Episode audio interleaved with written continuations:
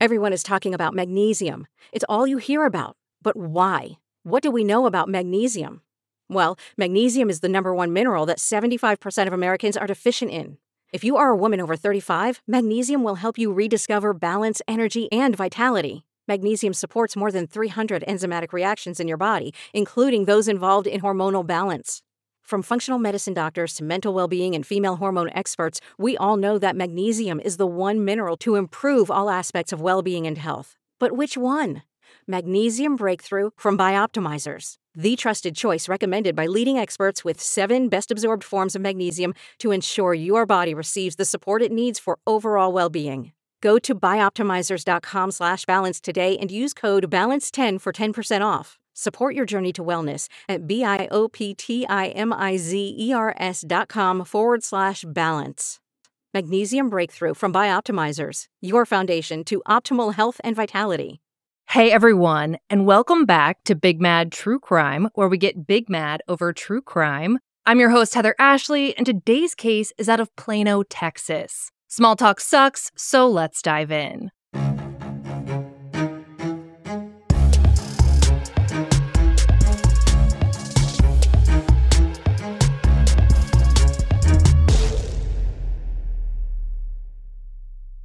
Christina Morris was born on July 25, 1991, in Wylie, Texas, which is coincidentally the onion capital of the world. She went on to move to Allen, Texas, which is a suburb of Dallas, which is what she truly considered home. Christina was vibrant in every sense of the word and was the kind of person who always made you feel better about yourself. If you didn't believe in you, Christina did, and she made sure you knew it. She had a big personality, some describing her as goofy, quirky, and passionate. But the bottom line here was that if you knew Christina, you loved her.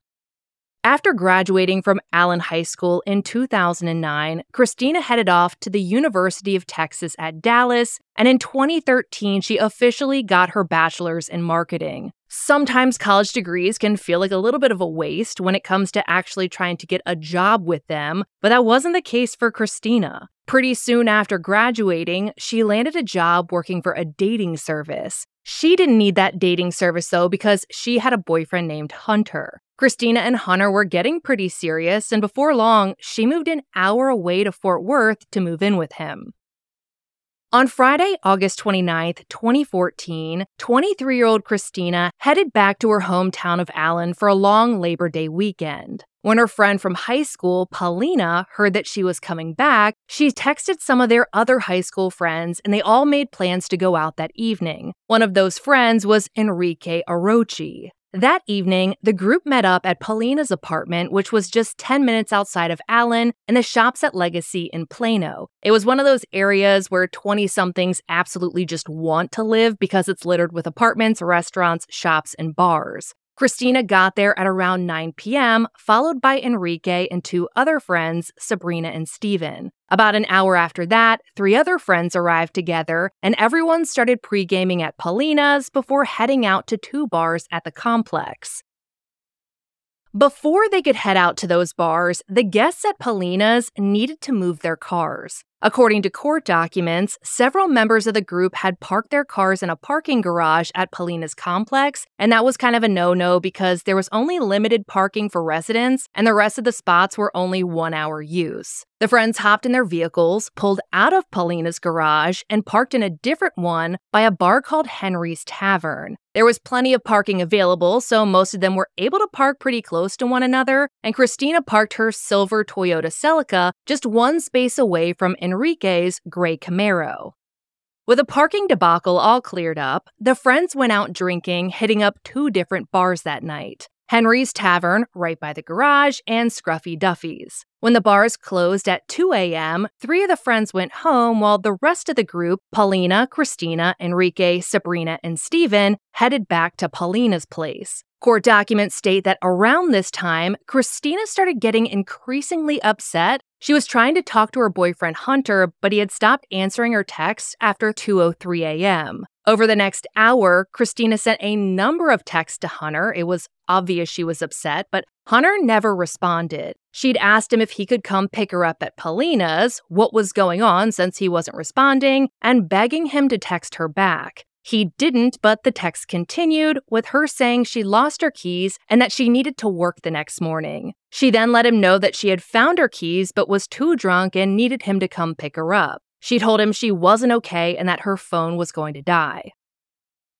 After 3 a.m., Christina's text became more distraught. At 3:10, she texted, "You lost the best thing to ever happen to you." 3 minutes later, she added, "You will see one day." 3 minutes after that, Christina texted, "Taking a taxi home and see you one day." At 3:29, she begged Hunter to answer her, letting him know that she wasn't angry. Christina sent a few more texts at that time saying she was going to drive home and she wanted to be able to get into their home in Fort Worth. The last text message from Christina to Hunter was sent at 3:48 a.m. Throughout this entire time, he didn't respond at all, which left her upset and crying. Paulina and Stephen tried to console her, and Christina considered spending the night at Paulina's, but changed her mind and decided to go back to Fort Worth. Any female can tell you that parking garages are terrifying. Christina had made up her mind that she wanted to go home, but she didn't want to walk to her car in the parking garage alone. Christina was a whole five foot two and a hundred pounds and openly afraid of the dark. She wouldn't even walk to her own mailbox in the dark, so Enrique offered to walk with her. The two got up and left Paulina's apartment together.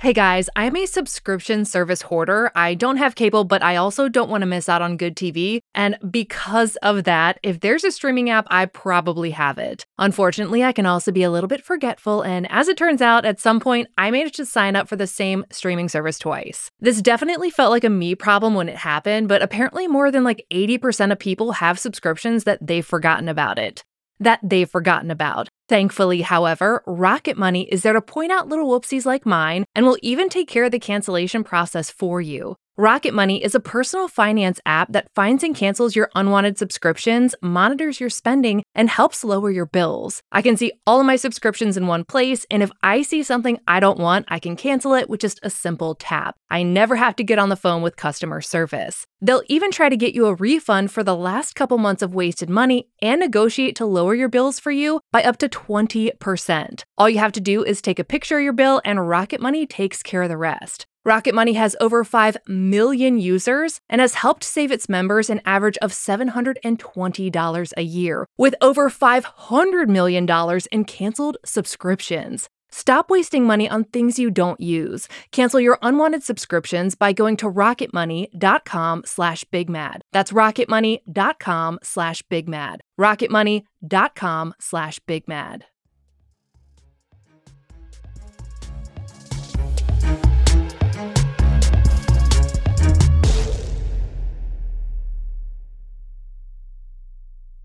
According to court documents, Stephen waited about 10 minutes before he called Christina to make sure that she had made it to her car safely. She answered his call and let him know that she was actually still walking but was almost there. She told him that she'd text him once she got inside and didn't sound scared or worried at all. Stephen waited five more minutes before he texted Christina to see if she had made it there yet, but got no response. He called her several times, but each time they went straight to voicemail. Christina had said her phone was about to die before she left, so he just chalked it up to a bad battery, and the night went on and everyone went to sleep. No one had any idea that something terrible may have happened. Stephen called Christina the next day, August 30th, but her calls were still going to voicemail. She was scheduled to work that morning, but she never showed up. This was unlike Christina because she was a great employee who did not skip work. A coworker called her to figure out where she was, but she too got no response. The coworker was getting worried, so she contacted their supervisor, and the supervisor made several attempts to get a hold of Christina, but as you can imagine, she never answered. The supervisor had a bad feeling, so she got in contact with one of Christina's friends, and that friend reached out to Christina's family. According to court documents, with the news of her no call no show at work, Christina's father Mark and stepmother Anna and her mom Johnny all started calling her friends and learned that the last time Christina had been seen was when she left Paulina's apartment with Enrique. They were able to track down Enrique's phone number and speak to him, and Enrique told Anna that he and Christina left Paulina's apartment at the same time, but when they got to the sidewalk, they went their separate ways. Enrique said when Christina went off on her own, she was on the phone with someone and talking loudly. That was certainly a story, but it was one that didn't seem like Christina at all. She wanted someone to walk with her because she was afraid, not so she could walk alone. That defeats the entire purpose of all of it. It was at that point that Anna felt like something was really, really wrong. Three days later, on the evening of September 2nd, Christina's dad contacted police and officially reported her missing. When an officer arrived to take the missing persons report, Mark told them everything he knew that Christina had gone out with friends at the shops at Legacy on the night of August 29th and that she was last seen leaving with a friend from high school named Enrique Arochi. After meeting with Mark, the police officer went straight to the shops at Legacy and spotted Christina's car still parked in the parking garage. The car was parked normally, the doors were locked, and nothing seemed out of place. Officers searched every level of that parking garage but found nothing suspicious at all. CSI technicians even used alternative light source and Blue Star to search for blood or other bodily fluids, but they didn't find anything. Christina's car was impounded by police and processed by crime scene techs, but no important evidence was found. With no sign of Christina anywhere, police and family organized extensive physical searches and plastered the area with posters, but for months and months, nothing was found.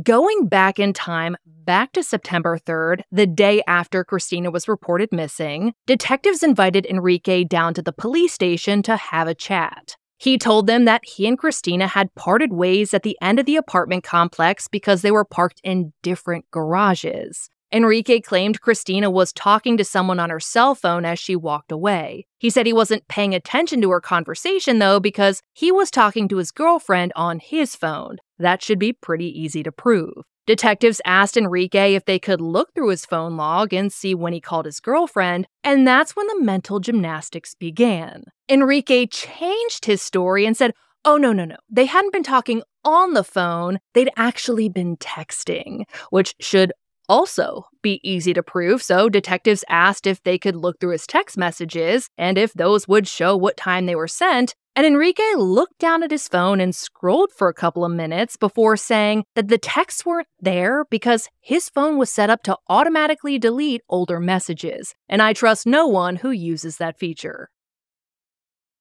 Nothing about Enrique felt right, so detectives asked if they could take a look at his car, and for the first time ever, he said yes. They escorted him down to the parking lot of the police station where his 2010 gray Camaro was parked. While taking pictures, they noticed a dent on the front right side of the fender. They also noted that the interior of the car, specifically the front passenger side floorboard, had been recently vacuumed, and I'm talking they could still see the vacuum marks. It's possible he just so happened to decide to detail his car before heading to the police station, but it was also possible that something really off was going on. That gut feeling that detectives were on the right track only intensified when they noticed bruising on the inside of Enrique's forearm. They kept him talking so they could keep looking, and as time went on, it looked like that forearm bruise may have also contained scratches or bite marks. And his thumb was bruised too. When detectives asked Enrique how he'd gotten those injuries, he said they were from August 29th when he was turning his tires around prior to going out with his friends. He managed to explain every injury he had by saying that a wheel had fallen on his hand, which pissed him off, so he punched the fender of his Camaro, which then dented it. Anyone who has ever met a Camaro owner knows they don't punch their cars. They walk around it in bubble wrap, and unless Enrique is the actual Hulk, I'm calling bullshit on Super Smash Brothers. An accident investigator who later examined the car didn't believe it either. He said the crease was too deep to have been caused by a punch and was more likely from a soft impact with something like the body, the buttocks, the hips, maybe a head. And to add more doubt to Enrique's story, no one at Paulina's that night could remember seeing any injuries on Enrique. According to court documents, right after interviewing Enrique, detectives pulled the security feed from the garage by Henry's Tavern. Security footage showed Enrique and Christina walking into the parking garage together at 3:55 a.m. Point blank period, Enrique is a liar. What was strange though was that there was no indication in that footage that anything at all was wrong. Detectives knew they needed to have a second chat with Enrique, so that same evening, still September 3rd, they had him come back in. Enrique told the same story as before that he and Christina left Paulina's together and they'd separated as soon as they were out of the complex, but this time he added that he didn't know where Christina or any of his other friends had parked. Hmm, that's not going to go well.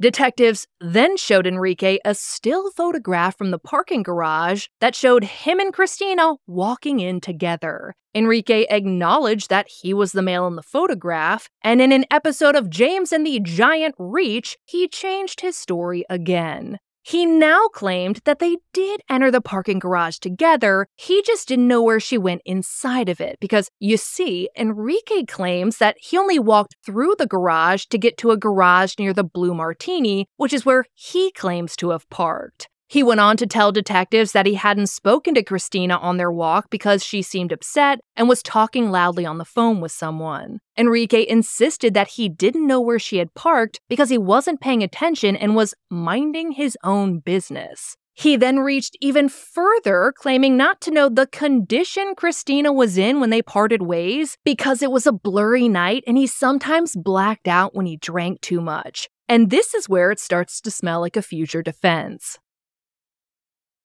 With a Rolodex of stories emerging, detectives had several questions. They asked Enrique if Christina had ever been in his car, and he shook his head no. They asked, not at all, and he replied, never. A head nod and an absolute will never go well in interrogations. Detectives asked Enrique where he went after leaving the garage, and he said he traveled east on Legacy Drive, north on Central Expressway, and exited at Bethany Road. After that, he said he drove straight to his home in Allen, where he lived with his parents. Dude could remember road names, landmarks, and literal directions like east and west, but could not recall the state Christina was in. His potential blackout defense is fleeting by the second.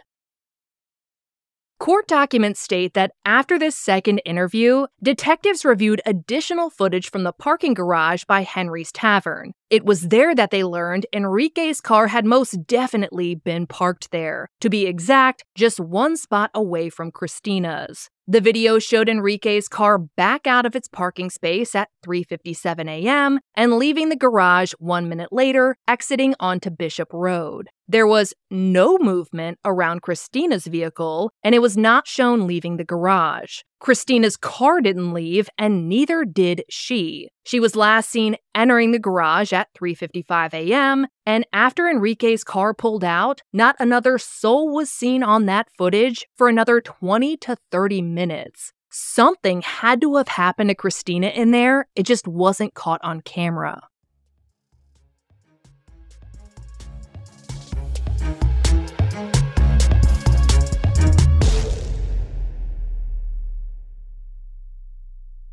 This podcast is sponsored by Smalls. Hey guys, I am a cat lady and I'm proud of it. We have Princess Consuela Banana Hammock, Buddy, Trudy, Maya, who came with our house, and Puppy, who followed us home on a walk last summer. They are our snuggly little animal kingdom and I would do anything for them. They want a cat tower? Done. They want a second cat tower? Also done. They want to eat Smalls for the rest of their lives? Done, done, and done. Smalls cat food is protein packed recipes made with preservative free ingredients you'd find in your fridge, and it's delivered right to your door. Smalls was started back in 2017 by a bunch of regular old wholesome dudes cooking small batches of food in their kitchen for their friends, and a few short years later, they have served millions of meals to cats around the world, mine being five of them. After making the switch to Smalls, 90% of cat owners reported overall health improvements, which is a pretty big deal. I am the momentary queen of this floof kingdom anytime I open a Smalls package around this house. It brings all the cats to the mudroom and additional freeloaders when I put it outside for Maya because she likes the wind in her fur. Their favorite flavor is literally called bird because, frankly, cats can't read and do not care if it's a chicken or a turkey. In summary, a world without Smalls is not one that my cats are interested in.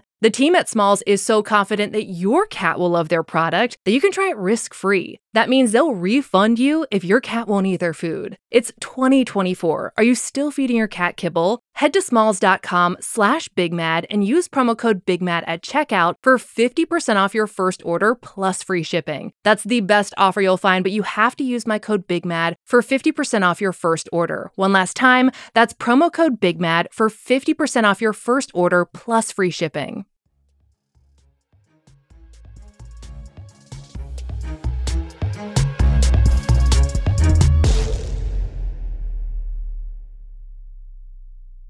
According to court documents, police did some deductive reasoning and landed on the theory that they believed Christina was in Enrique's car when he pulled out. A digital media specialist with the Plano Police Department conducted a frame by frame analysis of the security footage, which showed Enrique's car backing out of its space and leaving the garage. Unfortunately, he could not conclude whether or not there was a passenger in Enrique's car due to the tinted windows, and it was impossible to determine if there was any damage to the vehicle's fender at that time. That was a dead end, but their gut was still telling them that Enrique was responsible for Christina's disappearance. They did need to investigate all angles, though, so it was time to look into her boyfriend, Hunter. He was uncooperative at first, refusing to allow detectives to see his cell phone, but he did end up giving it to them, though only after deleting certain messages. It was definitely sketchy, we can all agree there, but eventually, Hunter gave police an alibi which included the names of two people he said he was out with the night of Christina's disappearance. He said they'd gone to a bar in downtown Dallas, then, after the bar closed at 2 a.m., he went to a hotel with some friends where he stayed until morning.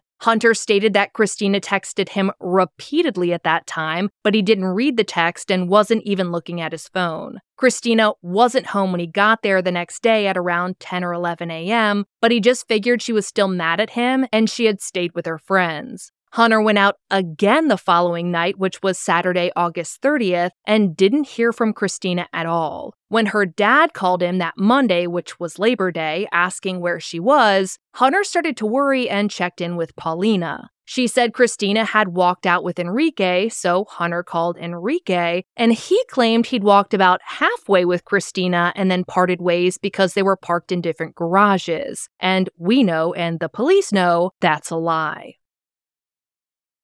Court documents state that after speaking to Hunter, police obtained cell tower data that showed Hunter was in Dallas at the time Christina was last seen. His two alibi witnesses also corroborated that he was with them on the night of the 29th and the morning of the 30th. Hunter was cleared as a suspect at this point in Christina's disappearance, but his legal troubles were not over. You see, allegedly, Hunter was a pretty intense drug dealer, and on the night of August 29th, he'd actually sold MDMA to an undercover federal officer, though he didn't realize the extent of his fuck around and find out for quite some time. He was eventually arrested on those federal drug charges and sentenced to 33 months in prison after pleading guilty to conspiracy to distribute MDMA. With Hunter cleared and Christina's disappearance, police focused their attention back on Enrique. On September 4th, two days after Christina was reported missing, Enrique was interviewed for a third time. Detectives told him about that fancy new security footage that showed him parked and pulling out just one space away from Christina's car. They even showed him a photo of his car leaving that garage. They asked Enrique why his car would be leaving a garage he denied parking in, and James and the Giant Reach entered episode 2. Enrique changed his story yet again and claimed that he must have parked it there, he just didn't remember it. But he can remember going east on Nah and west on You Done Fucked Up.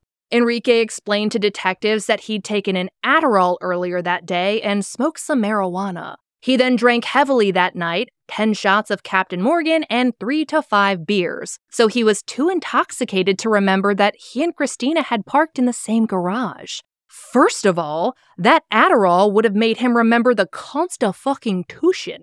Second of all, if he had drank that much, you're the DUIest of all DUIs, and finding your keys should have been a struggle, let alone pulling neatly out of the garage. But I digress. According to court documents, following this interview, police pulled out warrants for Enrique's phone. They learned that he'd actually called Christina's boyfriend at 3:50 a.m. on the 30th, so 5 whole minutes before they were seen entering the garage, and then texted him 3 minutes later saying, "Hey, I need an ounce. Can you hook it up?" Two minutes after that, he texted, of that good rock. If you have to clarify the kind of rock you are seeking, you have entered rock bottom. Obviously, police believe he's referring to rock crack cocaine or meth that comes in rock form. Detectives confronted Enrique with the fact that texts and a phone call were made from his cell phone to Hunter just minutes before Christina was last seen on video, but he denied it all, suggesting that he must have let Christina use his phone. So, Christina, who couldn't get a hold of her boyfriend to get him to answer her at all, was all of a sudden going to be texting him from some dude's phone, calmly requesting the good rock highly unlikely. And didn't this dude just say that he and Christina did not talk to each other during this walk because she was on her own phone talking loudly? Anyway, Enrique was the least reliable witness they were going to find, so it was time to work around him. Detectives interviewed some of Enrique's co-workers at Sprint, and wouldn't you know it, Enrique was supposed to start his shift at 8 a.m. the next morning, but didn't clock in until 10:51. According to a coworker, he looked kind of hungover from the night before and rough around the edges. The coworker noticed Enrique was limping and there were bruises and scrapes that went up his arm. The coworker also saw what he thought was a bite mark on the inside of Enrique's forearm. A different coworker noticed a bruise on Enrique's forearm, along with some scratches and cuts. Enrique told the coworkers he'd gotten the injuries during a fight at the shops at Legacy, adding that the person he was fighting had bitten him while Enrique held him in a chokehold. And that sounds like the closest to the sinister truth that he's gotten. But he backpedaled quickly, changing his story to coworkers and going with the one he'd told police, the one where he had dropped a tire on his hand. When police spoke to Enrique's girlfriend, she said that she saw him on the evening of the 30th and noticed that his right hand was hurt and there were cuts on his hand, as well as injuries to his knuckles. When she asked Enrique what had happened, he reiterated that a tire had fallen on his hand while he was working on his rims. Court documents state that on September 6th, detectives had another conversation with Enrique about his injuries, and it's clear that he had had ample time to prepare. Enrique said that he'd used a lifter, which he had in his garage, to turn the tires around on his vehicle, and one of the tires fell on his hand. But when police spoke to Enrique's brother, he said that Enrique used a standard car jack when working on his car, not a lift. So Enrique's still a liar. Also on September 6th, police interviewed Christina's friend Sabrina, who'd been at Paulina's that night. She told police that Enrique consistently tried to hit on her the entire night. He would brush up against her and was incessantly trying to get close to her. Unfortunately for in a relationship Enrique, Sabrina was not interested, and after they all came back to Paulina's apartment that night, Sabrina wanted to lay down on the couch, but creepy Enrique was sitting there and wouldn't move over. So she eventually just went to Paulina's bed and laid down.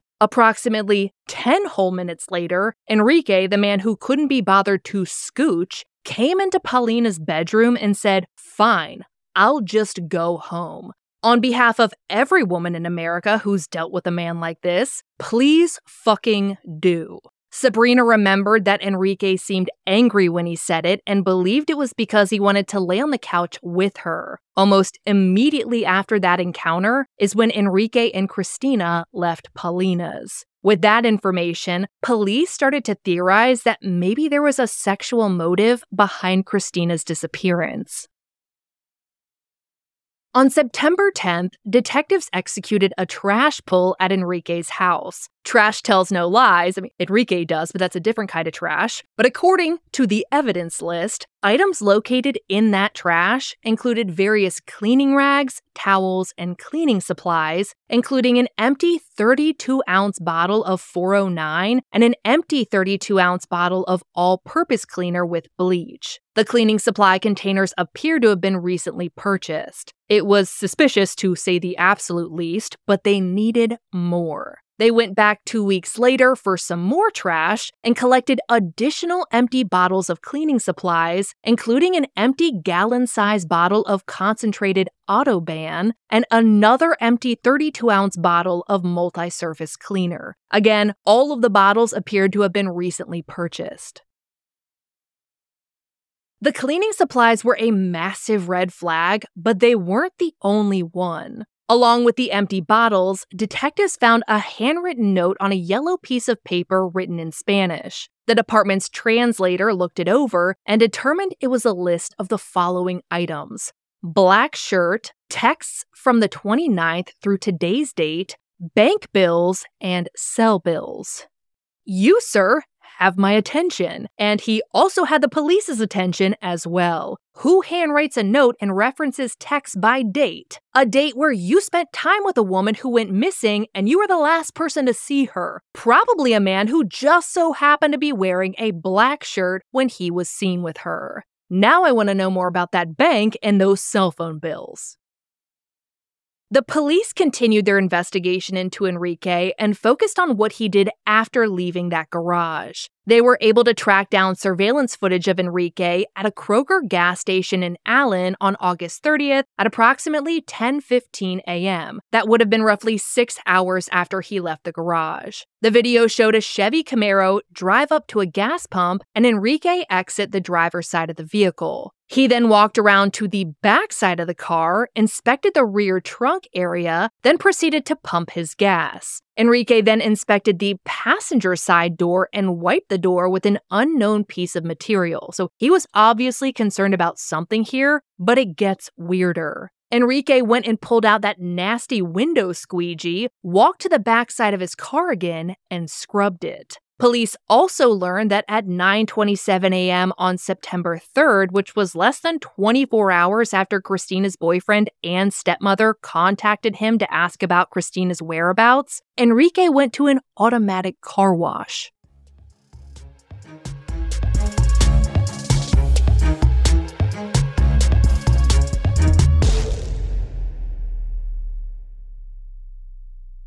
Hey guys, did you know socks, tees, and underwear are the three most requested clothing items in homeless shelters? Bombas knows, and they're doing something about it, making absurdly comfortable versions of all three and donating one for every item sold. With all the clothing brands out there, it's nice to find some basics that don't just feel good, but do good too. As of today, Bombas's one purchased equals one donated commitment has helped customers donate over 100 million essential clothing items to people facing homelessness. That is a level of incredible that's hard to put into words, and it's all possible because of people like us just buying the Bombas they wear every single day. And let me tell you, once you try Bombas, you'll know why that number is so impressive. The comfort geniuses at Bombas have worked some kind of magic to make sure that your everyday things become your favorite things. Whether that's an arch supporting sock that feels like it was sculpted for your foot, a buttery soft tee with no itchy tag, or underwear that feels like nothing while supporting everything. These clothes are some of the most comfortable items of clothing that I own. And Bombas has a 100% happiness guarantee, and like a really, really good one at that. If you ordered the wrong size, your dog chewed up your sock, or a pair vanished into the abyss in the washing machine, it's easy to get a free return, exchange, or even a replacement. If you're working on your fitness this year, Bombas' athletic socks are precision engineered for being active with sweat wicking power, impact cushioning, the ever important blister defense, and they don't have that annoying toe seam. If you're just trying to relax, Bombas' cozy game is on point. Their winter socks are toasty, warm, and like little feet pillows. Oh, and don't even get me started on their slippers. They're my absolute favorite thing that I've ever gotten from Bombas.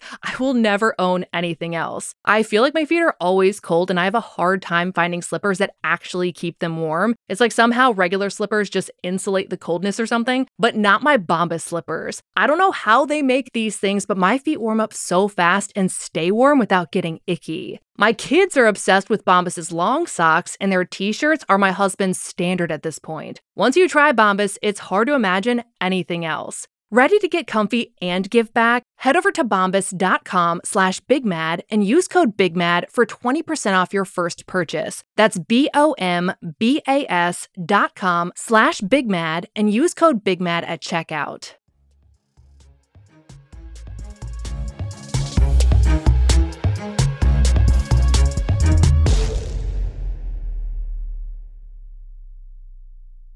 It seemed like Enrique's life had revolved around cleaning that car since the moment Christina disappeared, and detectives wanted to know why. Court documents state that on September 26, investigators finally got their warrant for Enrique's car. It was taken to the department for processing, and additional photos were taken of that right front fender damage. Based on the security camera footage from the Kroger gas station, detectives suggested that the CSI techs focus on the area of the trunk. They sprayed Bluestar inside of the trunk and noted a minor fluorescence on the driver's side of the trunk's floor mat. But that was it. The mat was removed and sent off for further testing. Trying to think of places that might be harder to clean, a tech swabbed the weather stripping rubber seal at the edge of the trunk's opening and sent that off for testing too. The car was then returned to Enrique because the results were going to take some time.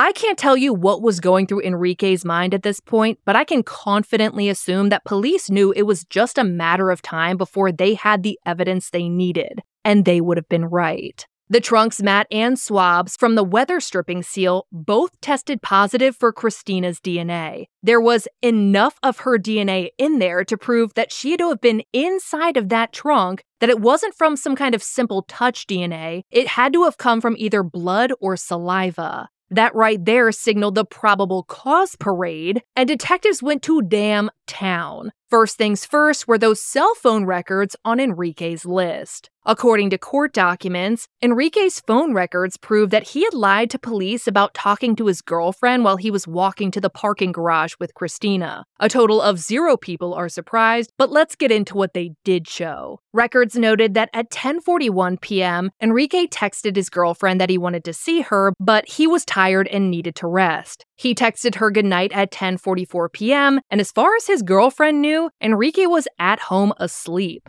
We know he was not. His girlfriend didn't hear from him for the rest of the night, and according to those cell phone records, he didn't text her again until 10:52 a.m. the following morning, seemingly after he finally clocked into work. Police took a look at cell tower data and determined that both Christina and Enrique's cell phones connected with the same cell towers during the hour after Enrique's car left that garage. The problem with that, Enrique's problem, was that there was no evidence Christina had ever left that garage. At 4:17 a.m., Christina's phone pinged off of a tower near the intersection of the Dallas North Tollway and Highway 121, aka the Sam Rayburn Tollway. Enrique pinged off of that same tower 10 minutes later. At 4:48 a.m., Christina's phone continued pinging off of that same tower, and Enrique's ping there again at 4:56. Christina's phone showed no activity after that. We did know that her battery was dying, but Enrique's wasn't.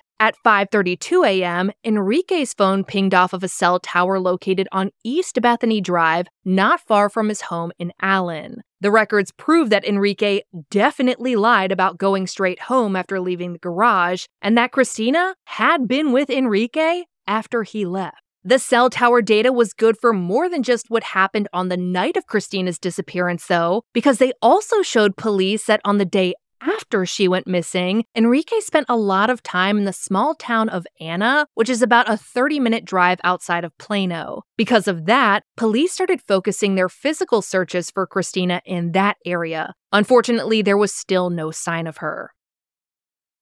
Cell towers are promising, but they're not exact locations. Cell phone towers have a triangle at the top, and those three sides of the triangle spread out to create coverage. Sometimes you'll get lucky and someone will ping in a crossover section of two towers, but again, that's getting lucky. Detectives knew a general area of where he had been, but they needed to narrow it down, which is where the tolls come in. Detectives compared their tower data with Enrique's toll records and learned that Enrique initially headed northeast on Highway 121 away from Paulina's apartment. At 408, his car went through the Custer Road and Highway 121 tolls, and between 427 and 456, both of their phones moved in a southeasterly direction back towards the direction of Paulina's apartment. Police believed Enrique's car exited the toll road at some point and turned around. But who turns around that late at night with the phone of someone they claim not to have been with pinging along with them? At this point, police were beyond convinced that Christina was in Enrique's car when he left that garage, and based on where her DNA was found, it was likely she was in his trunk. That, coupled with Enrique's anger at Sabrina when she declined his advances at Paulina's apartment, police believed Enrique kidnapped Christina with the intent to violate or abuse her in ways that every woman fears. According to the Plano Star Courier, it wasn't until November, however, that police publicly revealed that Enrique's statements were not adding up. Enrique's family hired a spokesperson who claimed there was no evidence proving Enrique was guilty. His own mother spoke to the media, stating, We have always been willing to communicate with the Morris family and continue to pray for Christina's safe return. We find it unfortunate that this has happened. It's very strange that someone has just disappeared without a trace, but we also find it unacceptable and regretful that they have targeted my son Enrique. If Christina's mother is trying to tar and feather and ruin the name of a young man, she's been very successful. That's not fair. And that statement was not going to age well. In December, police got themselves a fancy little warrant for Enrique's arrest. He was charged with aggravated kidnapping and facing between 5 and 99 years in prison, which is life, by the way. Unfortunately, it is with the possibility of parole. Enrique was arrested on December 12th and his car was taken into evidence. More photos of the car were taken, but this time showed that the damage previously seen on the front right fender had changed in appearance from the previous photographs. It looked like someone had tried to hammer out the dent from the underside. Following Enrique's arrest, Christina's stepmother Anna told the Fort Worth Star Telegram that the family was glad Enrique had been arrested and they were hoping he would lead them to Christina, which was the ultimate goal. With Enrique behind bars, the physical search for Christina continued every single day. The Dallas Morning News reported that as police continued their investigation into Enrique, they learned that in late 2012 through early 2013, when Enrique was 22, he'd been dating a 16 year old. He lied to her about his age, claiming he was 19, and he'd also lied to his parents, saying she was 17, but about to be 18. The police spoke to his ex girlfriend and she explained that she and Enrique had had sex 15 to 20 times in Enrique's home. While the ex said she consented to the sex, she didn't consent to him choking and hitting her, which he sometimes did. I can thankfully report that Enrique was swiftly charged with the sexual assault of a child. He was set to go to trial on that charge after he went to trial for Christina's kidnapping. The details on this monster of a fucking human just get worse as time goes on, and whatever, just, we're gonna talk about it. Police found violent, deviant pornography on Enrique's cell phone. He used a messaging app called Line to talk about violent pornography and to trade images of women being tortured, raped, and mutilated. Enrique went by the username McSteamy on that app. And new fucking fear unfucking locked. Whatever, get mad about the F bombs. I do not give a shit. Again, this app was called Line for anyone who needs that information.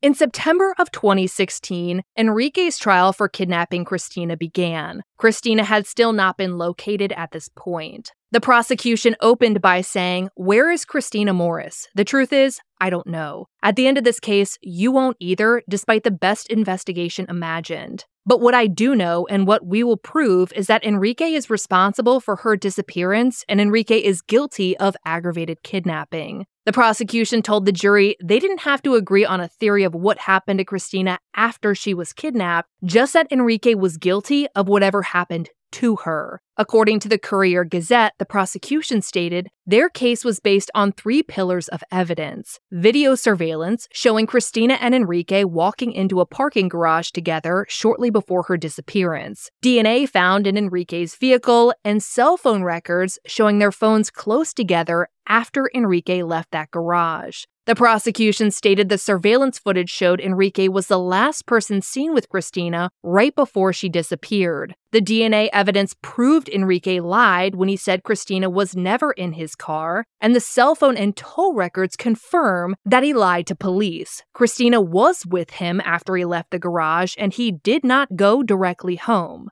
The prosecution also pointed out that when Enrique spoke to the police, he changed his statement multiple times to try and fit whatever new evidence police had gathered.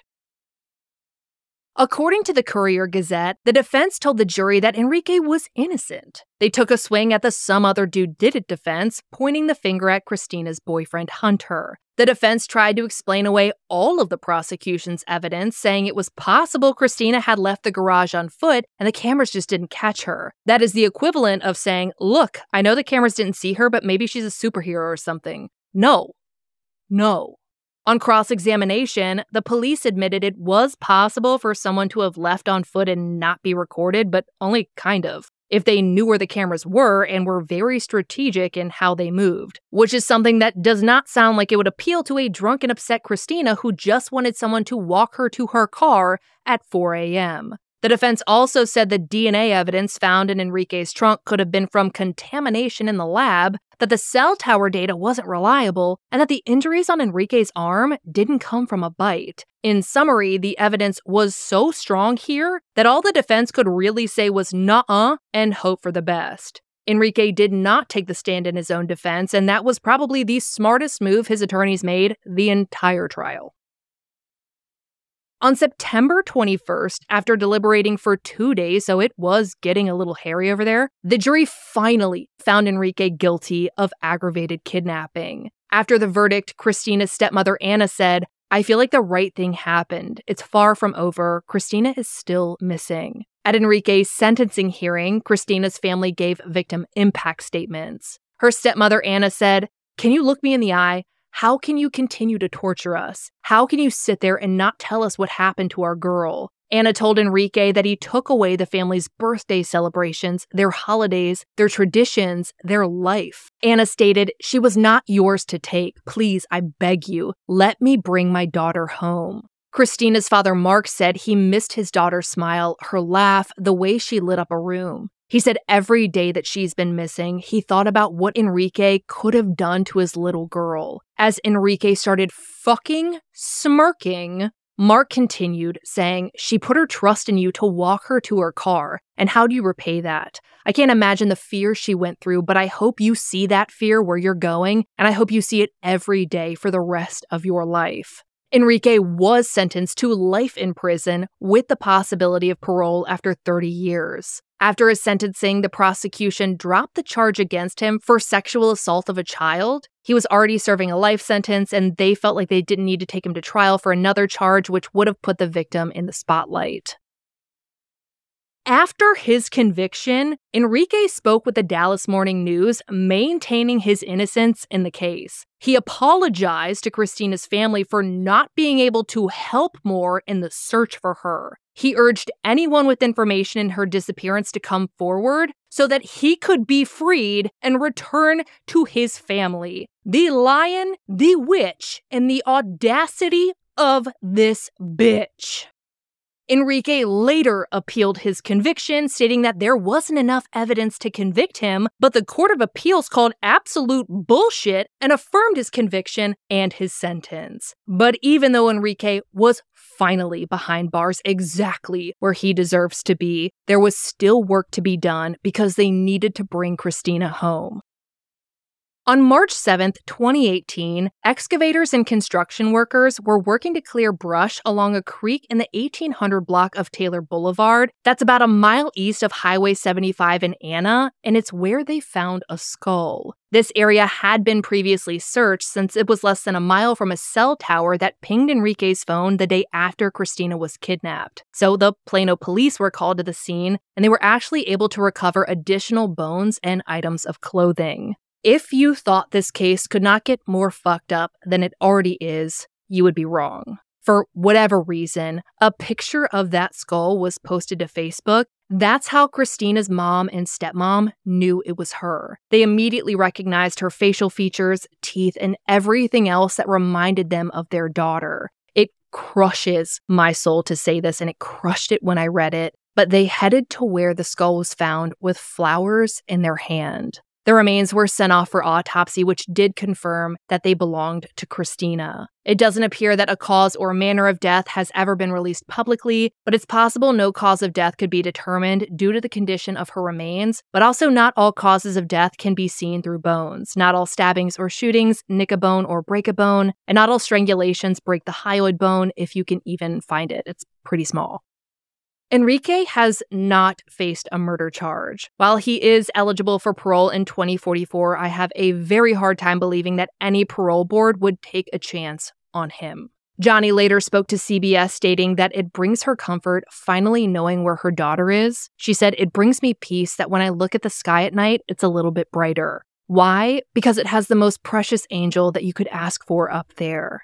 For photos pertaining to this case, check out Christina's highlight at the top of my Instagram profile at the Heather Ashley and join me there today at noon Eastern where you go live with me and we talk about today's case and all other true crime cases on your mind. To get access to ad-free and bonus episodes, subscribe to our Apple Premium or head over to our Patreon at patreon.com slash bigmadtruecrime or for just two whole dollars a month your episodes are totally ad-free. If you love the podcast, feel free to leave a review. It makes my day every single time. And if you have a case you'd like to hear covered, share it with Big Mad True Crime on social media because all cases are covered by listener request. I'll be bringing you a brand new case next week, and I cannot wait. But until then, we out.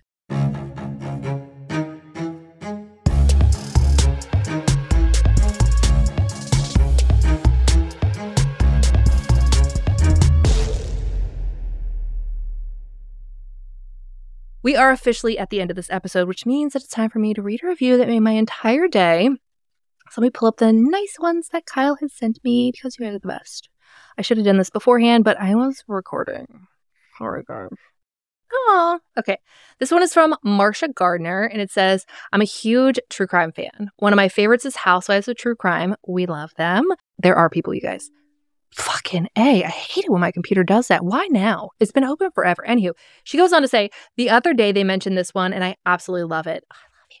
I've already listened to all of 2023 and I'm working on 2022. I love Heather so much. So glad I found her. Marsha, I'm so glad I found you. You're a gem and I love you so much. Okay. Thank you for being a part of our family. You're one of us. You're the best. We have the coolest listeners ever. Oh, wait. I should probably tell you I love you. Okay. If you made it this far, that means we're at the hot take. And what the fuck, man? What the fuck? Okay, at first, you know, true crime is true crime. I'm like, okay, she's got a boyfriend. We, we, we got the boyfriend here. It's not going to be good, right? Which turns out he's not a great guy. But that wasn't the bad guy. Nope, no, no. The bad guy was the fucking dude who offered to walk her to her car.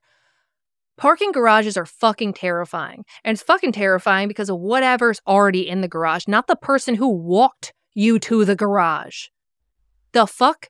But I guess that's like the reason that they became, you know, dangerous in the first place because no one's around, no one's watching. I wish, I wish, I wish, I wish so badly that the cameras could have caught whatever happened to Christina when they got to the cars. We just don't know that information. I guess whatever, something blocked it. I'm not totally sure. They can tell that he backed out. They can see when he left, but they can't see anything that happened to Christina. The defense in this case is absolutely just fucking dumb. But I mean, when you have a shit case because someone's super fucking guilty, that's what you get. And I'm, I'm sure, you know, whatever. Uh, there's a point in defense attorneys, but, you know, you can't not shit on them. I'm sorry. It's impossible. The arguments are offensive. I get that there's a point because not everybody who's charged is guilty. We don't tend to talk about those. That doesn't wind up being suggested. I can't think of an example at the moment.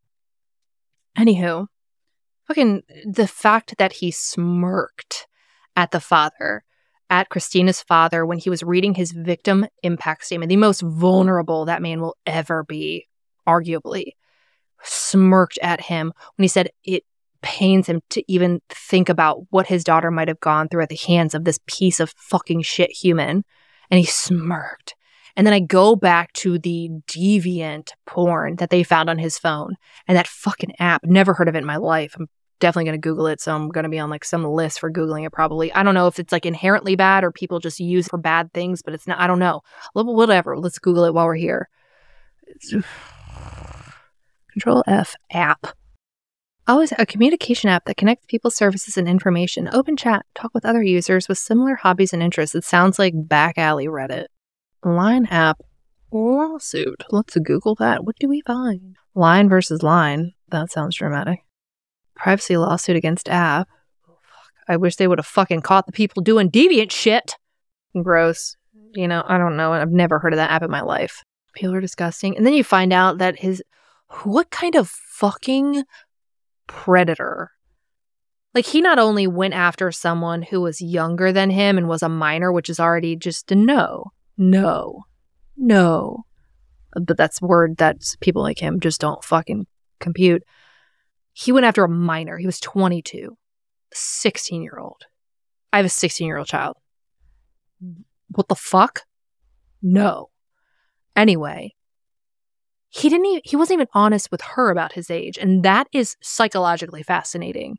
He wasn't doing this whole like, I'm so much older than you. I have power, power dynamic. That's what I'm getting like high off of vibe. No, no, no. He wanted her to think he was closer in age to her, which is f- so- a psychologist. Please weigh in on this. The fuck? And then he lied to his own mommy. He was like, oh, she's 17, but she's almost 18. Like, first of all, your mom wasn't like, you're not bringing a minor in my house. You lost your damn mind. Let me see your license. We're not doing this. No, no, that's not what happened. No. The fuck? Whatever. This guy's disgusting. Absolutely disgusting. I did run a background on him. I don't I don't think I found anything though. Which is shocking. Aside from all this. Oh my gosh. I'm gonna do it again while we're on here. There he is. Fucking nasty ass motherfucker. Whatever. Let's look at your emails. Those could be telling. You look like a fucking tapeworm. No charges we talked about in this case. It's gross that people like him get to change the ending for people like Christina who made the world a better place. And I fucking hate it so much. I wish that we could turn back time and change things. I wish there was like that was part of the justice system because justice system is it's never going to feel like justice. It's going to feel like punishment. And like, what is that?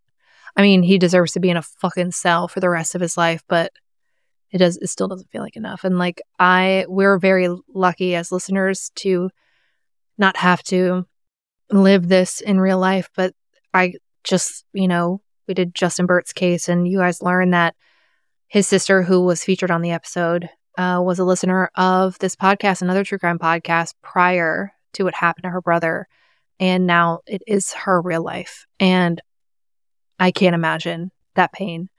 And I can't imagine how hard it is to think about punishment and finality at the end of a, a sentencing because it, it doesn't change the now. So I don't know.